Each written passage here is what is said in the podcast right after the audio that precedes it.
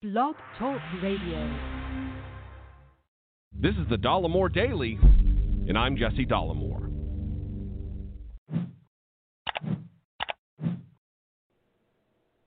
To be president means to have a lot on your plate, a lot of responsibility. The health and welfare of almost 350 million Americans. It means the defense, providing for the common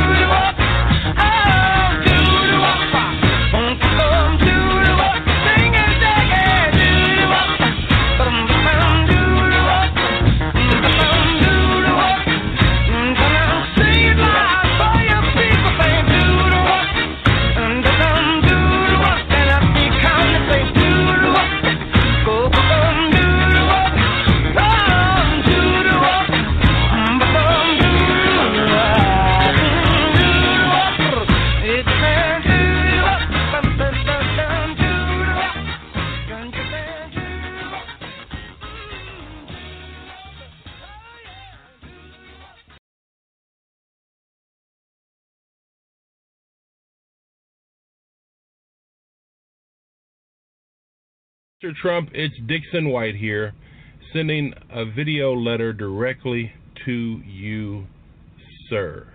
And the only reason I call you sir is because the office that you hold is supposed to be a respectable office. But so I just want to speak directly to you, Mr. Trump. I know you may never get this video. Maybe you will, though, because at least I have white skin like you. But first, I wanted to applaud you for one thing, and only one thing. Um, many racists in politics are very covert.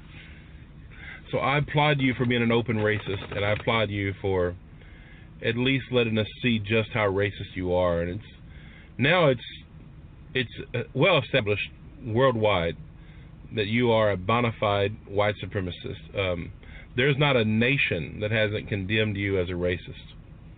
So you have dishonored and disgraced one of the, the highest office offices in the land. But I wanted to say one thing. You made a comment yesterday about shithole countries, poor, black, brown countries. So because they're poor, because they're black and brown and not white or European, you consider them shitholes. Well, I wanted to give you an accurate definition of a shithole nation. A shithole nation, by definition, would be a nation like America that allows and tolerates a racist to operate in their highest office, the presidency. That is a shithole nation. Nation that tolerates a racist president. There is no worse pile of shit or turd in the toilet out of all the other countries than a great nation like America that allows its president to be an open white supremacist and then to allow them to continue to function as president. That's the biggest turd in the pot, or as you say, the biggest shithole. Why? Because you, Mr. Trump, are the shit, the turd in the White House that's staining and putting the foul odor all over our nation. And of course, the only reason you're there is because you're a racist. You're a complete and utter idiot with no competency whatsoever to be where you're at. The only reason you're there is because we had a black president and our racist nation wanted a racist president after a black president. So until America can get past its racism, which I don't know if it ever has, because there's one thing about black folks, Mr. Trump. Black folks have always understood one thing. The more things change in this country, the more they stay the same. You are living proof that any white person, no matter how racist they are, and matter of fact, racism is actually more of a compliment in this nation. It's like apple pie racism in America. They go hand in hand. If you're a white American, you're racist, and you've and you've proven that. And not only you're racist, if you're a racist, you get rewarded for being a racist in this country. Why? Because we are a racist organization called America. Fact. And nothing has changed. In 400 years, what has really changed? We're still seeing black and brown folks executed in the street. Not that you and Jeff Sessions or any of your racist motherfucking cabinet care. You don't give a fuck about justice for people of color. You're all a group of white nationalists.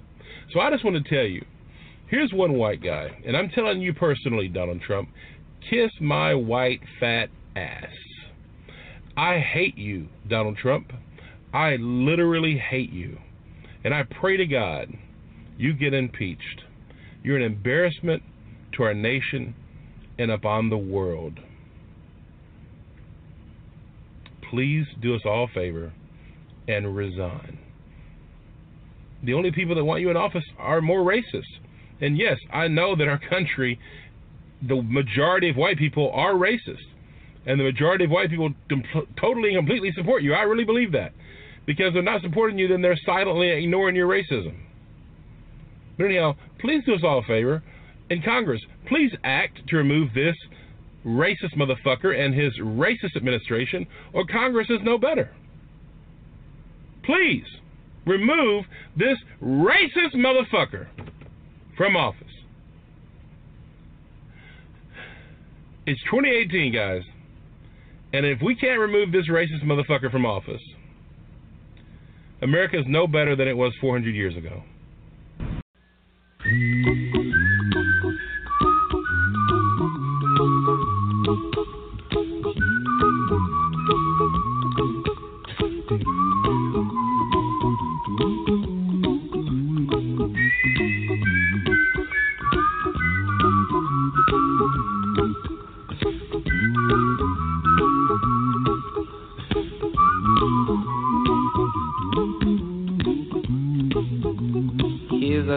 Song I wrote. You might want to sing it note for note. Don't worry. Be happy. In every life we have some trouble. But when you worry, you make it double. Don't worry. Be happy. Don't worry. Be happy now.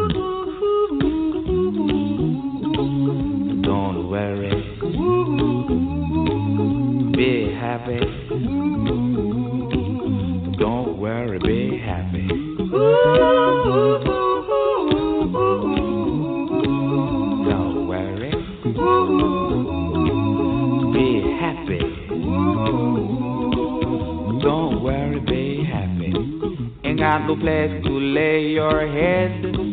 Somebody came and took your bed. Don't worry.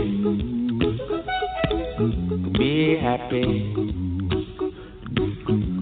The landlord say your rent is late.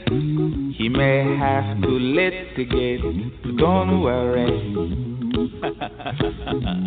Be happy. Look at me, I'm happy.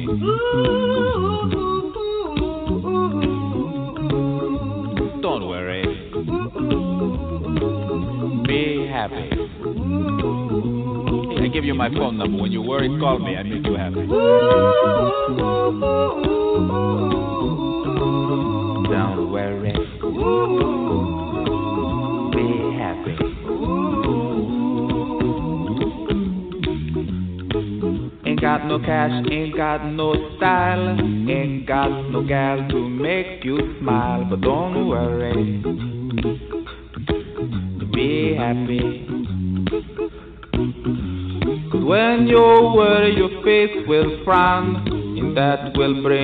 everybody down. So don't worry.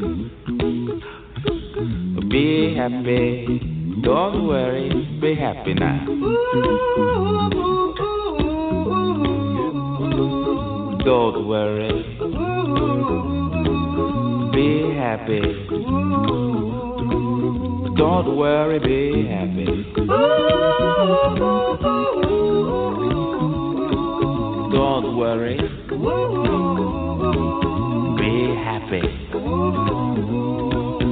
Don't worry, be happy. Don't worry. Don't worry. Don't do it. Be happy. Put a smile on your face. Don't bring everybody down like this. Don't worry. It will soon pass, whatever it is. Don't worry, be happy.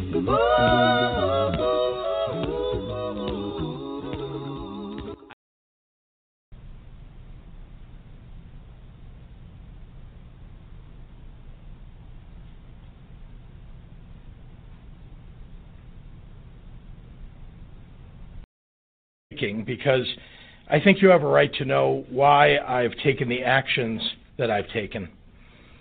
You have a right to the truth, as difficult as it may be to hear, because you can bear it.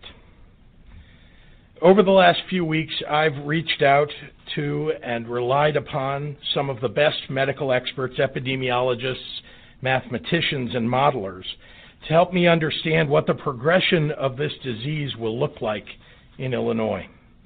My bedrock has been to rely upon science, real, actual science around infection rates and potential mortalities. In my discussions with these experts, I've asked for honesty and hard truths. I asked that choices and consequences of those choices be laid out for me as clearly and starkly as possible. I've asked every one of these experts, what action can I take to save the most lives? Well, they've come back to me with one inescapable conclusion. To avoid the loss of potentially tens of thousands of lives, we must enact an immediate stay at home order for the state of Illinois. So that is the action that I'm announcing today. We have looked closely at the trajectory of this virus in countries like Italy and China, Left unchecked, cases in Illinois will rise rapidly. Hospital systems will be overwhelmed. Protective equipment will become scarce. And we will not have enough healthcare workers or hospital beds or ventilators for the overwhelming influx of sick patients. The only strategy available to us to limit the increase in cases and ensure our healthcare system has capacity to treat those who become ill is to mitigate the spread of coronavirus in the most robust manner possible. I don't come to this decision easily. I fully recognize that in some cases I am choosing between saving people's lives and saving people's livelihoods. But ultimately, you can't have a livelihood if you don't have your life. Of all the obligations that weigh on me as governor, this is the greatest.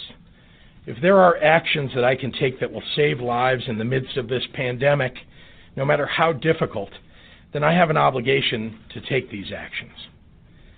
Therefore, starting tomorrow evening, Saturday, March 21st at 5 p.m., until the end of April 7th, all our residents will be subject to a stay at home order. There is a great deal of misunderstanding about what a stay at home order means, so I want to clarify it for everybody. Here's what will stay the same. You'll still be able to leave your house to go to the grocery store to get food. You'll still be able to visit a pharmacy, go to a medical office or hospital, or to gas up your car at a gas station. You'll still be able to go running and hiking and walk your dog. Many, many people will still go to work.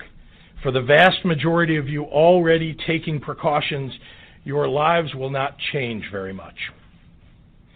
There is absolutely no need to rush out to a grocery store or gas station.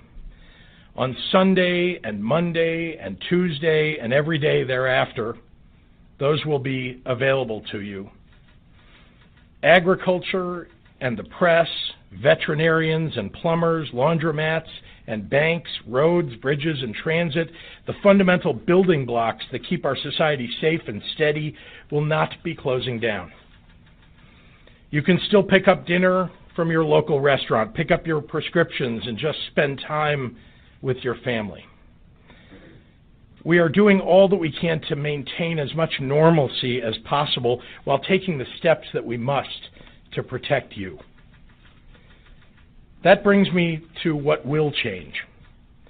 All non essential businesses must stop operating. If you can work from home and aren't already doing so, now is the time when you must. The heroes of this moment are healthcare workers, first responders, law enforcement officers, and the individuals and organizations like the Illinois AFL CIO and other workers who keep our grocery stores and pharmacies running cannot stay home. We need you. This executive order is fundamentally about the rest of us and what we can do to support the people on the front lines of this fight and the people most vulnerable to its consequences. We know this will be hard, and we're looking at every tool that we have to help you through this crisis. For our essential workers, we're going to make sure you have safe daycare to take care of your children while you do the critical work to save us and to keep us safe. For those who are asking to stay home, we're ordering municipalities, sorry, the, to those that we are asking to stay home, we're ordering municipalities across the state to halt all evictions. We need our local leaders to help ensure our families do not lose their homes. I'm also directing additional resources to organizations across the state to serve those experiencing homelessness. For our students, your school districts will continue to provide you with meals, and we will back them up in this. I wish I could stand up here and tell you when your schools will safely reopen, but that is not an answer that I have at this time. We're postponing our tentative reopening date statewide until April 8th, and we'll continue to update you with new information as we have it. To be honest, we don't have the resources, the capacity, or the desire to police every individual's behavior. Enforcement comes in many forms, and our first and best option is to rely on Illinoisans to be good members of their communities and good citizens, working together to keep each other safe. I've instructed law enforcement to monitor for violations and take action when necessary, but that is not an option that anyone prefers. The easy thing to say today is that soon everything will go back to the way it was. But I want to be honest with you about that too. We don't know yet all the steps we are going to have to take to get this virus under control. But here's what I do know. About 150 years ago, the city of Chicago burned to the ground. When the ashes cleared, we passed laws requiring buildings be built with fireproof material. We invented skyscrapers. Chicago went from a small Midwest town to one of the biggest cities in the United States. And just to make a point, we built the Chicago Fire Academy on the very spot where the Great Chicago Fire started burning. In the coming days and weeks, we're going to expand testing in Illinois to figure out how to detect COVID 19 more quickly and more efficiently. Our scientists and our doctors are working on treatments even now. They will screen people more effectively, isolate them more quickly, and attack this more efficiently. They're going to learn, and as they learn, they're going to innovate. They're already on a path to develop a vaccine. Our healthcare infrastructure will adapt because it must. This will not last forever. However, it's going to force us to change. But that's okay. Any event of this magnitude should force us to change. We here in Illinois have overcome obstacles before, and we'll do so again, and we will rise to this occasion. Thank you, and now I'd like to introduce the mayor of the city of Chicago, Lori Lightfoot. Thank you, Governor. I have to um, say again not only thank you for um, your partnership, but your leadership in this incredible time. I've heard from people all over the country um, that they feel that Illinois is in good hands because of your leadership. So thank you very much. Uh, as the governor just announced, um, he is issuing a stay-at-home order, and I hope you think of it that way. Uh, this is clearly not a decision that was made lightly, um, nor by any one person. And I echo the governor's statement. These are not our only difficult choices to be made, um, but they are choices that must be made for the good of all of our residents. The governor, local leaders, and I are in full agreement that we need to act swiftly and in this decision is necessary. As the governor alluded to, we have seen what bold measures have yielded in places like Japan and Singapore and South Korea. And sadly, we are witnessing what is not happening around the world in countries that did not mobilize. The coronavirus will not go away by happenstance. We must be intentional about taking steps to flatten the curve. Today's announcement, along with other steps taken in the last two weeks, are intended to do just that. We can only save lives and, and blunt the spread of this virus by keeping as many people as practical at home and safe. And I want to talk specifically about what this will mean for Chicago. Our city, um, in the absence of leadership from the federal government, frankly, is doing the following. Finalizing, securing quarantine and isolation locations, bolstering hospital capacity, supporting our healthcare workers and first responders, and doing everything possible to relieve the pressure on them, and building a supply chain to make sure that critical equipment to the healthcare system. Things like ventilators, PPEs, and other important supplies are available and given to areas of need. We will continue to identify residents who are sick and ensure they receive the treatment and resources they so rightfully deserve, and put them on a path to recovery, as has happened already with many. Our healthcare workers have been at the forefront of this pandemic. They are working around the clock and putting their own health on the line to keep those who need it most. That means we as a city must do everything we can to help them. Now is not the time for half measures, but preventative and proactive plans, ones rooted in science and data, and to mitigate the spread and ultimately to save lives. And let's be clear, this has to be a two way street. While the responsibility of our government is to build a plan, your personal responsibility is to take all necessary precautions to keep yourself safe and formally include uh, in order to stay at home. I know we are asking a lot of residents and to make enormous sacrifices. I also understand um, that these times can be uh, causing anxiety. And again, think of this as safer at home. But here's the reality we've issued common sense public health guidance. This announcement today is the next step in that progression. So many Chicagoans have already heeded our calls to stay home and are practicing social distancing. For those residents, today's announcement won't drastically change the day to day changes you've already taken. But while many have listened, some have not. And it's clear that the time is now for us to be very definitive in telling people that you must stay home. the governor already explained um, what this order is and what it requires from each of us. And I want to say and be clear this is not a lockdown or martial law. As the governor said, and I want to reiterate, Chicago's grocery stores, pharmacies, and clinics will remain open. And there's absolutely no need to change your normal purchasing patterns. What I mean is, do not take this direction as a reason to run to the stores, buy everything in sight, and hoard vital supplies.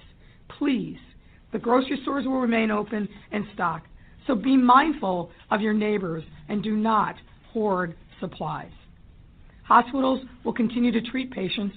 The city's essential services will not cease. The CTA will run. Airports will be open, and your garbage will be collected. And yes, you can still go outside for a walk, but practice social distancing. Remember, this is the new normal for now. I think and I hope people recognize and understand that these decisions are being made for the long term health of everybody everywhere in our entire state. Let me remind you that uh, some helpful resources that you can access to stay informed during this crisis. For Chicago, the best and most up to date information is the public health website, chicago.gov forward slash coronavirus. And if you'd like to get text alerts, text COVID 19, that's C O V I D 19, to 78015. That's COVID 19 to 78015. And every day at 11 a.m., Monday through Sunday, Dr. Arwady's daily conversation session is being held. The doctor is in, and it is carried on Facebook Live. I also want to announce in light of this order, we will be closing fully Chicago parks and libraries for the duration of this order. Some of these facilities may be repurposed to help support some other essential services by third parties, but effective tomorrow at 5 p.m., all city parks and libraries will be closed. This is a make or break moment for our city and our state. Never in our lifetime has our own health been so intertwined with the health of every single person with whom we interact. Neighbors, coworkers, loved ones, frontline workers, please realize your responsibility to them and continue to take care of yourself. Now, as I said recently, while this is a period of physical isolation, we should remain in contact with our families, friends, and neighbors. Please call and check in with seniors, people who are vulnerable. We have disrupted normal social networks and interactions, but it is critically important that we not lose our sense of community. This is not a time for every man for himself. This is a time for every man, woman, and child to be united together. The choices we make today can renew and restore health and prosperity in Chicago and throughout Illinois. It is time to do more to flatten the curve and build our pathway to the other side. I have faith in Chicago's resolve and resiliency to help us get there. Thank you very much. Governor?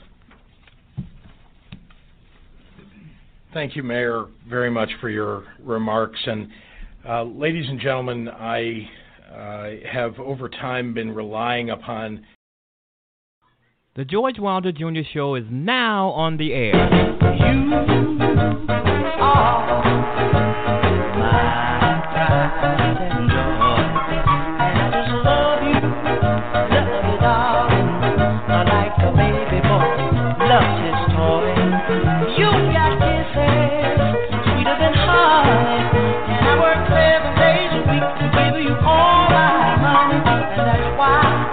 Oh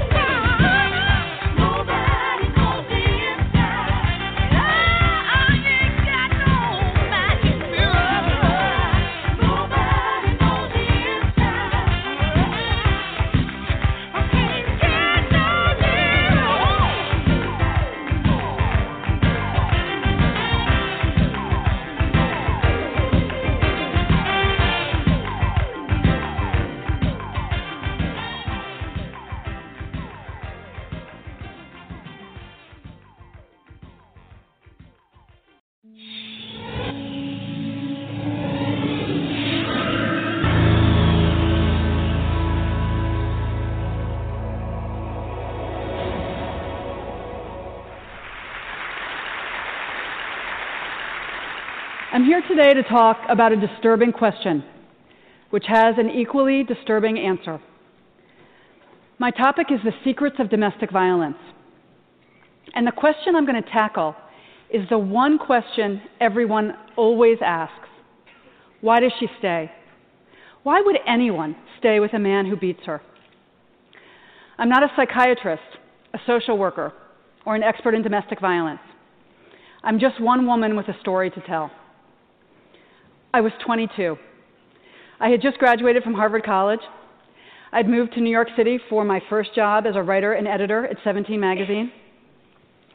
I had my first apartment, my first little green American Express card, and I had a very big secret.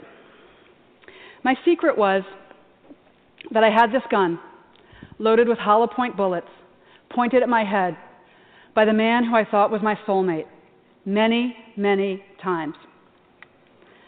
The man who I loved more than anybody on earth held a gun to my head and threatened to kill me more times than I can even remember.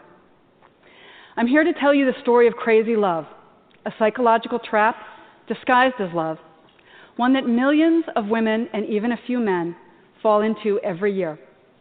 It may even be your story. I don't look like a typical domestic violence survivor. I have a BA in English from Harvard College, an MBA in marketing from Wharton Business School. I spent most of my career working for Fortune 500 companies, including Johnson & Johnson, Leo Burnett, and the Washington Post. I've been married for almost 20 years to my second husband, and we have three kids together. My dog is a black lab, and I drive a Honda Odyssey minivan. so, my first message for you is that domestic violence happens to everyone all races, all religions, all income and education levels. It's everywhere. And my second message is that everyone thinks domestic violence happens to women, that it's a women's issue. Not exactly. Over 85% of abusers are men. And domestic abuse happens only in intimate, interdependent, long term relationships. In other words, in families. The last place we would want or expect to find violence, which is one reason domestic abuse is so confusing. I would have told you myself that I was the last person on earth who would stay with a man who beats me. But in fact, I was a very typical victim because of my age. I was 22. And in the United States, Women ages 16 to 24 are three times as likely to be domestic violence victims as women of other ages.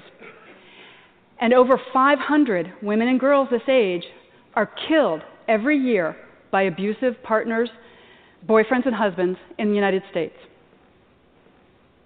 I was also a very typical victim because I knew nothing about domestic violence, its warning signs, or its patterns. I met Connor on a cold, rainy January night. He sat next to me on the New York City subway, and he started chatting me up. He told me two things. One was that he too had just graduated from an Ivy League school, and that he worked at a very impressive Wall Street bank. But what made the biggest impression on me that first meeting was that he was smart and funny, and he looked like a farm boy. He had these big cheeks, these big apple cheeks, and this wheat blonde hair, and he seemed so sweet. One of the smartest things Connor did from the very beginning was to create the illusion that I was the dominant partner in the relationship. He did this, especially at the beginning, by idolizing me. We started dating, and he loved everything about me that I was smart, that I'd gone to Harvard, that I was passionate about helping teenage girls and my job, he wanted to know everything about my family and my childhood, my hopes and dreams. Connor believed in me as a writer and a woman in a way that no one else ever had. And he also created a magical atmosphere of trust between us by confessing his secret, which was that as a very young boy, starting at age four, he had been savagely and repeatedly physically abused by his stepfather. And the abuse had gotten so bad that he had had to drop out of school in eighth grade, even though he was very smart. And he'd spent almost 20 years rebuilding his life. Which is why, that Ivy League degree and the Wall Street job and his bright, shiny future meant so much to him. If you had told me that this smart, funny, sensitive man who adored me would one day dictate whether or not I wore makeup, how short my skirts were, where I lived, what jobs I took, who my friends were, and where I spent Christmas, I would have laughed at you. Because there was not a hint of violence or control or anger in Connor at the beginning. I didn't know that the first stage in any domestic violence relationship is to seduce and charm the victim. I also didn't know that the second step is to isolate the victim. Now, Connor did not come home one day and announce, you know, hey, this, all this Romeo and Juliet stuff has been great, but I need to move into the next phase where I isolate you and I abuse you. so I need to get you out of this apartment where the neighbors can hear you scream and out of this city where you have friends and family and coworkers who can see the bruises. Instead, Connor came home one Friday evening and he told me that he had quit his job that day, his dream job. And he said that he had quit his job because of me, because I had made him feel so safe and loved that he didn't need to prove himself on Wall Street anymore. And he just wanted to get out of the city and away from his abusive, dysfunctional family and move to a tiny town in New England where he could start his life over with me by his side. Now, the last thing I wanted to do was leave New York and my, my dream job. But I thought you made sacrifices for your soulmate. So I agreed, and I quit my job, and Connor and I left Manhattan together. I had no idea I was falling into crazy love, that I was walking headfirst into a carefully laid physical, financial, and psychological trap. The next step in the domestic violence pattern is to introduce the threat of violence and see how she reacts. And here's where those guns come in. As soon as we moved to New England, you know that place where Connor was supposed to feel so safe? He bought three guns. He kept one in the glove compartment of our car. He kept one under the pillows on our bed. And the third one he kept in his pocket at all times. And he said that he needed those guns because of the trauma he'd experienced as a young boy. He needed them to feel protected. But those guns were really a message for me. And even though he hadn't raised a hand to me, my life was already in grave danger every minute of every day. Connor first physically attacked me five days before our wedding. It was 7 a.m. I still had on my nightgown. I was working on my computer trying to finish a freelance writing assignment, and I got frustrated. And Connor used my anger as an excuse to put both of his hands around my neck and to squeeze so tightly that I could not breathe or scream. And he used the chokehold to hit my head repeatedly against the wall. Five days later, the ten bruises on my neck had just faded, and I put on my mother's wedding dress and I married him. Despite what had happened, I was sure we were going to live happily ever after because I loved him and he loved me so much. And he was very, very sorry. He had just been really stressed out by the wedding and by becoming a family with me. It was an isolated incident, and he was never going to hurt me again. It happened twice more on the honeymoon. The first time, I was driving to find a secret beach, and I got lost. And he punched me in the side of my head so hard that the other side of my head repeatedly hit the driver's side window. And then a few days later, driving home from our honeymoon, he got frustrated by traffic and he threw a cold Big Mac in my face. Connor proceeded to beat me once or twice a week for the next two and a half years of our marriage. I was mistaken in thinking that I was unique and alone in this situation. One in three American women experiences domestic violence or stalking at some point in her life. And the CDC reports that 15 million children are abused every year. 15 million. So actually, I was in very good company. Back to my question why did I stay? The answer is easy. I didn't know he was abusing me. Even though he held those loaded guns to my head, pushed me downstairs, threatened to kill our dog, pulled the key out of the car ignition as I drove down the highway, poured coffee grinds on my head as I dressed for a job interview. I never once thought of myself as a battered wife. Instead, I was a very strong woman in love with a deeply troubled man, and I was the only person on earth who could help Connor face his demons. The other question everybody asks is why doesn't she just leave? Why didn't I walk out? I could have left any time. To me, this is the saddest and most painful question that people ask. Because we victims know something you usually don't. It's incredibly dangerous to leave an abuser. Because the final step in the domestic violence pattern is kill her. Over 70% of domestic violence murders happen after the victim has ended the relationship, after she's gotten out, because then the abuser has nothing left to lose. Other outcomes include long term stalking, even after the abuser remarries, denial of financial resources, and manipulation of the family court system to terrify the victim and her children, who are regularly forced by family court judges to spend unsupervised time with the man who beat their mother. And still we ask, why doesn't she just leave? I was able to leave because of one final sadistic beating that broke through my denial. I realized that the man who I loved so much was going to kill me if I let him. So I broke the silence. I told everyone the police, my neighbors, my friends and family, total strangers. And I'm here today because you all helped me. We tend to stereotype victims as grisly headlines, self destructive women, damaged goods. The question, why does she stay, is code for some people for it's her fault for staying. As if victims intentionally choose to fall in love with men intent upon destroying us.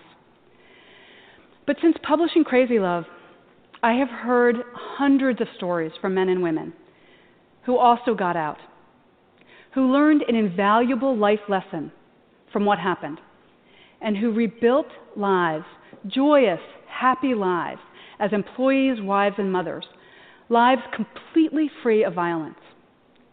Like me. Because it turns out that I'm actually a very typical domestic violence victim and a typical domestic violence survivor. I remarried a kind and gentle man we have those three kids. I have that black lab, and I have that minivan. What I will never have again, ever, is a loaded gun held to my head by someone who says that he loves me. Now, right now, maybe you're thinking, wow, this is fascinating. Or, wow, how stupid was she? But this whole time, I've actually been talking about you. I promise you, there are several people listening to me right now who are currently being abused, or who were abused as children, or who are abusers themselves. Abuse could be affecting your daughter, your sister, your best friend right now. I was able to end my own crazy love story by breaking the silence. I'm still breaking the silence today. It's my way of helping other victims. And it's my final request of you. Talk about what you heard here. Abuse thrives only in silence. You have the power to end domestic violence simply by shining a spotlight on it. We victims need everyone we need every one of you to understand the secrets of domestic violence. Show abuse the light of day by talking about it with your children, your coworkers, your friends and family. Recast survivors as wonderful, lovable people with full futures. Recognize the early signs of violence and conscientiously intervene, de escalate it, show victims a safe way out. Together, we can make our beds, our dinner tables, and our families the safe and peaceful oasis.